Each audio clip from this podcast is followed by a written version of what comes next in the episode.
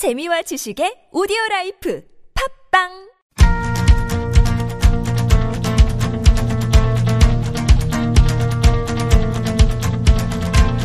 시민의 방송 TBS가 지난 한 주간 주목했던 이슈를 살펴보고 우리 언론이 나갈 방향도 같이 고민해보는 시간 TBS의 창입니다. 문재인 대통령도 이례적으로 야당을 강하게 비판했고 산업통상자원부는 관련 문건을 전격적으로 공개했지만 북한 원전 건설 추진 의혹을 둘러싼 논란은 좀처럼 사그라들지 않고 있습니다. 사안의 실체는 무엇인지 그리고 TBS를 비롯한 우리 언론은 이를 어떻게 보도하고 있는지 살펴보겠습니다. 뉴스톱의 팩트체커 선정수 기자 나오셨습니다. 어서 오십시오. 안녕하십니까.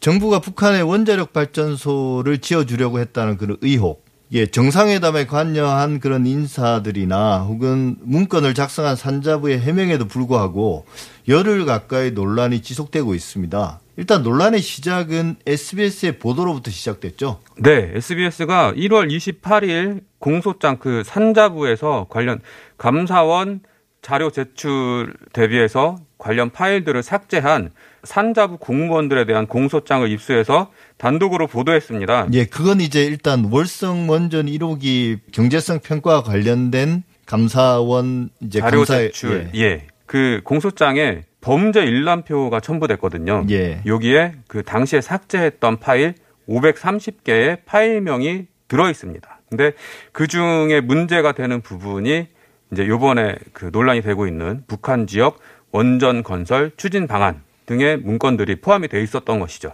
예, 거기서부터 시작했는데 그럼 이제 지금 논란이 걷잡을 수 없이 확산이 됐단 말이죠. 네.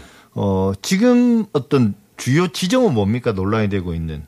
논란이 되는 지점은 크게 두 가지로 볼 수 있습니다. 예. 하나는 북한의 과연 극비리의 원전 건설을 추진한 거냐, 예, 이게 타당한 거냐. 그게 이제 가장 중요한. 예, 예.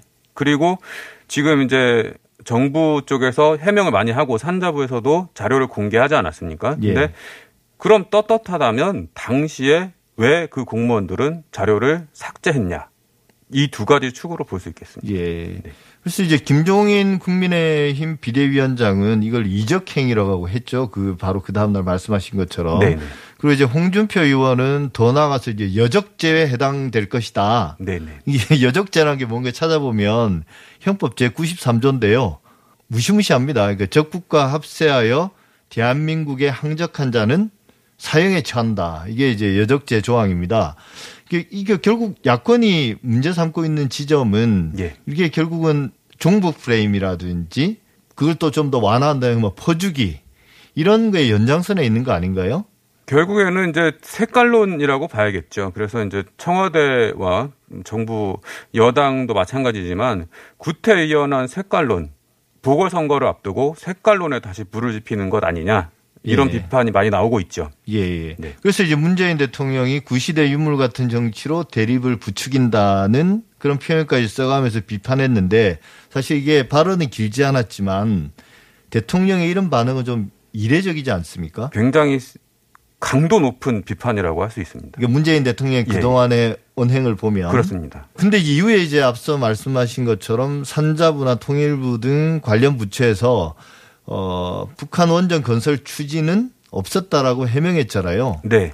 그리고 이제 산자부는 논란의 파일 원문을 그대로 이제 공개했습니다. 네, 공개했습니다. 그 네. 주요 내용은 어떤 건가요? 세 가지 내용이 들어있는데요. 예. 첫 번째는 그 캐도 한반도 에너지 개발 기구 1995년 무렵부터 이제 추진됐던 그 북한의 신포지구라는 곳이 있습니다. 거기 예. 우리 이제 한국, 일본이 비용을 내고 일본이 중유 에너지를 제공하고 우즈베키스탄에서 인력을 제공했던 예. 그 경수로 두 기를 지어주는 프로젝트가 진행이 되다가 중단된 적이 있었는데요.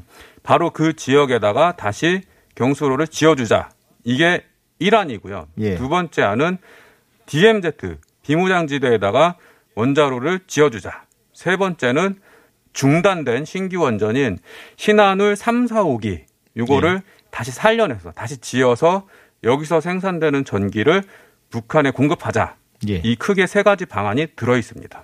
예. 그러니까 이게 이제 뭐 당시 2018년 같은 경우는 문재인 대통령 취임 한 1년 남짓한 그 시기에 남북 관계가 급속하게 이제 화해 무드로 전환되는 와중이었단 말이죠. 그렇습니다. 그래서 제 기억으로 온갖 아이디어들이 많이 나왔던 것 같아요. 그 전부 정부 부처별로 혹은 다양한 민간 단체들이 이 남북 화해 시대에 뭘할 것인가. 근데 그래서 이제 이게 결국 아이디어 차원이었다는 거잖아요. 예, 산자부는 그 2018년 1차 남북회담 다들 예. 기억하시겠지만 도보다리 회담이 이- 이뤄졌던 그 1차 남북 회담이 끝난 다음에 각 정부 부처 모든 정부 부처에서 남북 경협이 본격화되는 상황에 대비해서 아이디어를 모아 모아줘라 예. 이런 요청이 있었고 그에 따른 차원의 아이디어를 검토한 것에 불과하다 이렇게 해명을 했죠. 예. 그 정도면 사실 논란이 사그라들만 한데요. 네, 그렇지 않단 말이죠. 예, 그러니까 발단이 된 건 SBS 보도였지만 그 뒤에 이 사안을 가장 비중 있게 다룬 언론은 아마 조선일보 같은데요. 사설도 맞습니다. 많이 썼습니다. 네, 사설이 세 차례 나갔고요. 대부분 이제 정부의 탈원전 정책과 이번 그 문건이 알려지면서 북한 원전을 극비리에 추진했다는 두 줄기를 모두 비난을 하고 있죠. 예. 예. 결국은 어 원전 건설을 검토했다는 것 자체도 문제고 예. 우리나라의 탈원전 정책을 한편으로는 추진하면서 또 북한에는 왜 지어주려고 했느냐 이게 또 비판의 포인트지 않습니까? 그렇습니다. 조선일보에 예. 다른 언론들은 이 문제를 주로 어떻게 다뤄왔습니까? 어, 진보 성향을 띠고 있는 한겨레와 경향신문은 왜 색깔론을 더 이상 이제 자제해라. 이 주로 이제 국민의힘 쪽에 권고를 하는 뉘앙스의 사설을 실었고요. 중앙일보는 왜 파일을 삭제하려고 했는지, 예, 뭐 색깔론은 좀 지나치다고 본다면 예, 왜 파일을 삭제하려고 했는지와 탈원전 정책의 모순에 대해서 투명하게 공개해라. 예. 이런 정도의 스탠스로 보도를 하고 있습니다. 예. 그러니까 사실 이제 북한의 원전을 지어주는 걸 아이디어 차원에서 검토하는 것 자체에 대한 문제 제기는 조금 사그라들고 예, 반면에 이제 이걸 그럼 왜 삭제하려고 했느냐? 예, 예. 그 다음에 이게 정부의 탈원전 정책과는 또 모순된 거 아니냐 이걸 이제 지적하는 것 같은데요. 일단 다음 TBS 이야기도 좀 해보죠. TBS도 이 공방을 쭉 보도를 했는데 예. 주요 시사 프로그램에서 다룬 내용들은 어떤 겁니까? 어, TBS는 김어준의 뉴스공장에서 정세현 전 통일부 장관이시죠. 지금 네. 민주평통 수석 부의장이신데요. 북한 지역의 원전 건설을 지원해줬던 아까 네. 말씀드렸던 캐도 프로젝트 관련된 배경과 역사를 설명한 적이 있고요. 그리고 이인영 통일부 장관과는 실제로 이 원전 북한 지역의 원전 지원, 원전 건설 지원이 추진된 적이 있는지 없는지를 따져봤습니다. 그래서 이인영 통일부 장관은 다 찾아봤지만 전혀 추진된 바가 없다고 해명을 했죠. 그러니까 결국은 이제 정세현 장관이 나와서 했던 말은 어 저도 좀 기억에 남는 게 우리나라 핵 주권이 없다. 그렇기 때문에 극비리에 그걸 추진할 수 없다. 예. 아이디어는 물론 생각의 자유는 있으니까 아이디어는 만들고 미국에 제안을 할 수는 있지만 그걸 미국 몰래 추진한다는 건 불가능하다. 그리고 이제 산자부 문건에도 보면 미국과 일본과 같이 결정해야 된다는 내용이 나오고요. 네, 네, 그렇습니다. 그다음에 이제 정의용 외교부 장관, 뭐 당시 안보실장이었죠. 어 그분 같은 경우는 그 비밀리에 이제 전달했다는 USB, 예, 예. 비밀리에 전달한 건 아니죠. 그렇죠. 사실은. 예. 근데 이제 거기에 포함됐을 거라고 이제 어, 주장을 하고 있는데 그 USB에는 없을 뿐만 아니라 USB 자체의 내용이 미국에도 건넸다. 예. 그 당시에 이제 볼튼 미국 국가안보 보좌관에게도 전달됐다 이 이야기를 했습니다. 근데 이제 아까, 아까 말씀하신 것처럼 이 이야기에서 이제 극비리에 추진한 건 더 이상 이슈가 안 되는 거죠. 네. 그러면서 결국 문제는 왜 지우려고 했냐 그러면 이건 어떻게 이야기가 전개되고 있습니까? 결국에는 발단부터 살펴보면 좀 간단해질 것 같은데요. 예. 결국 이 산자부 공무원들이 자료를 왜 삭제했냐. 감사원이 월성 1호기의 경제성 평가가 타당하게 이루어졌는지를 감사를 했습니다. 예. 이 과정에서 산자부 공무원들이 최종적으로 생성된 자료만 빼고는 전부 다 삭제하자 예. 모의를 했고 시- 실행이 됐죠. 예. 그 과정에서 어떻게 보면 월성 1호기와는 관련 없는 이 북한 지역 원전 추진 문건이 같이 삭제가 된 거죠. 그게 그 의도는 뭔가요? 의도는 뭐 자세히는 알 수 없지만 그 감사원의 감사 보고서에 보면 약간 좀 실마리가 들어 있는데요. 예. 감사원은 이렇게 보고서에 적었습니다. 지금 서기관인데요. 지서기관의 구체적인 자료 삭제 과정은 다음과 같다. 1. 산업부에 중요하고 민감하다고 판단되는 문서를 우선적으로 삭제했다. 예. 2. 처음에는 삭제 후 복구되어도 원래 내용을 알아볼 수 없도록 파일명 등을 수정해서 다시 저장 후 삭제했다. 3.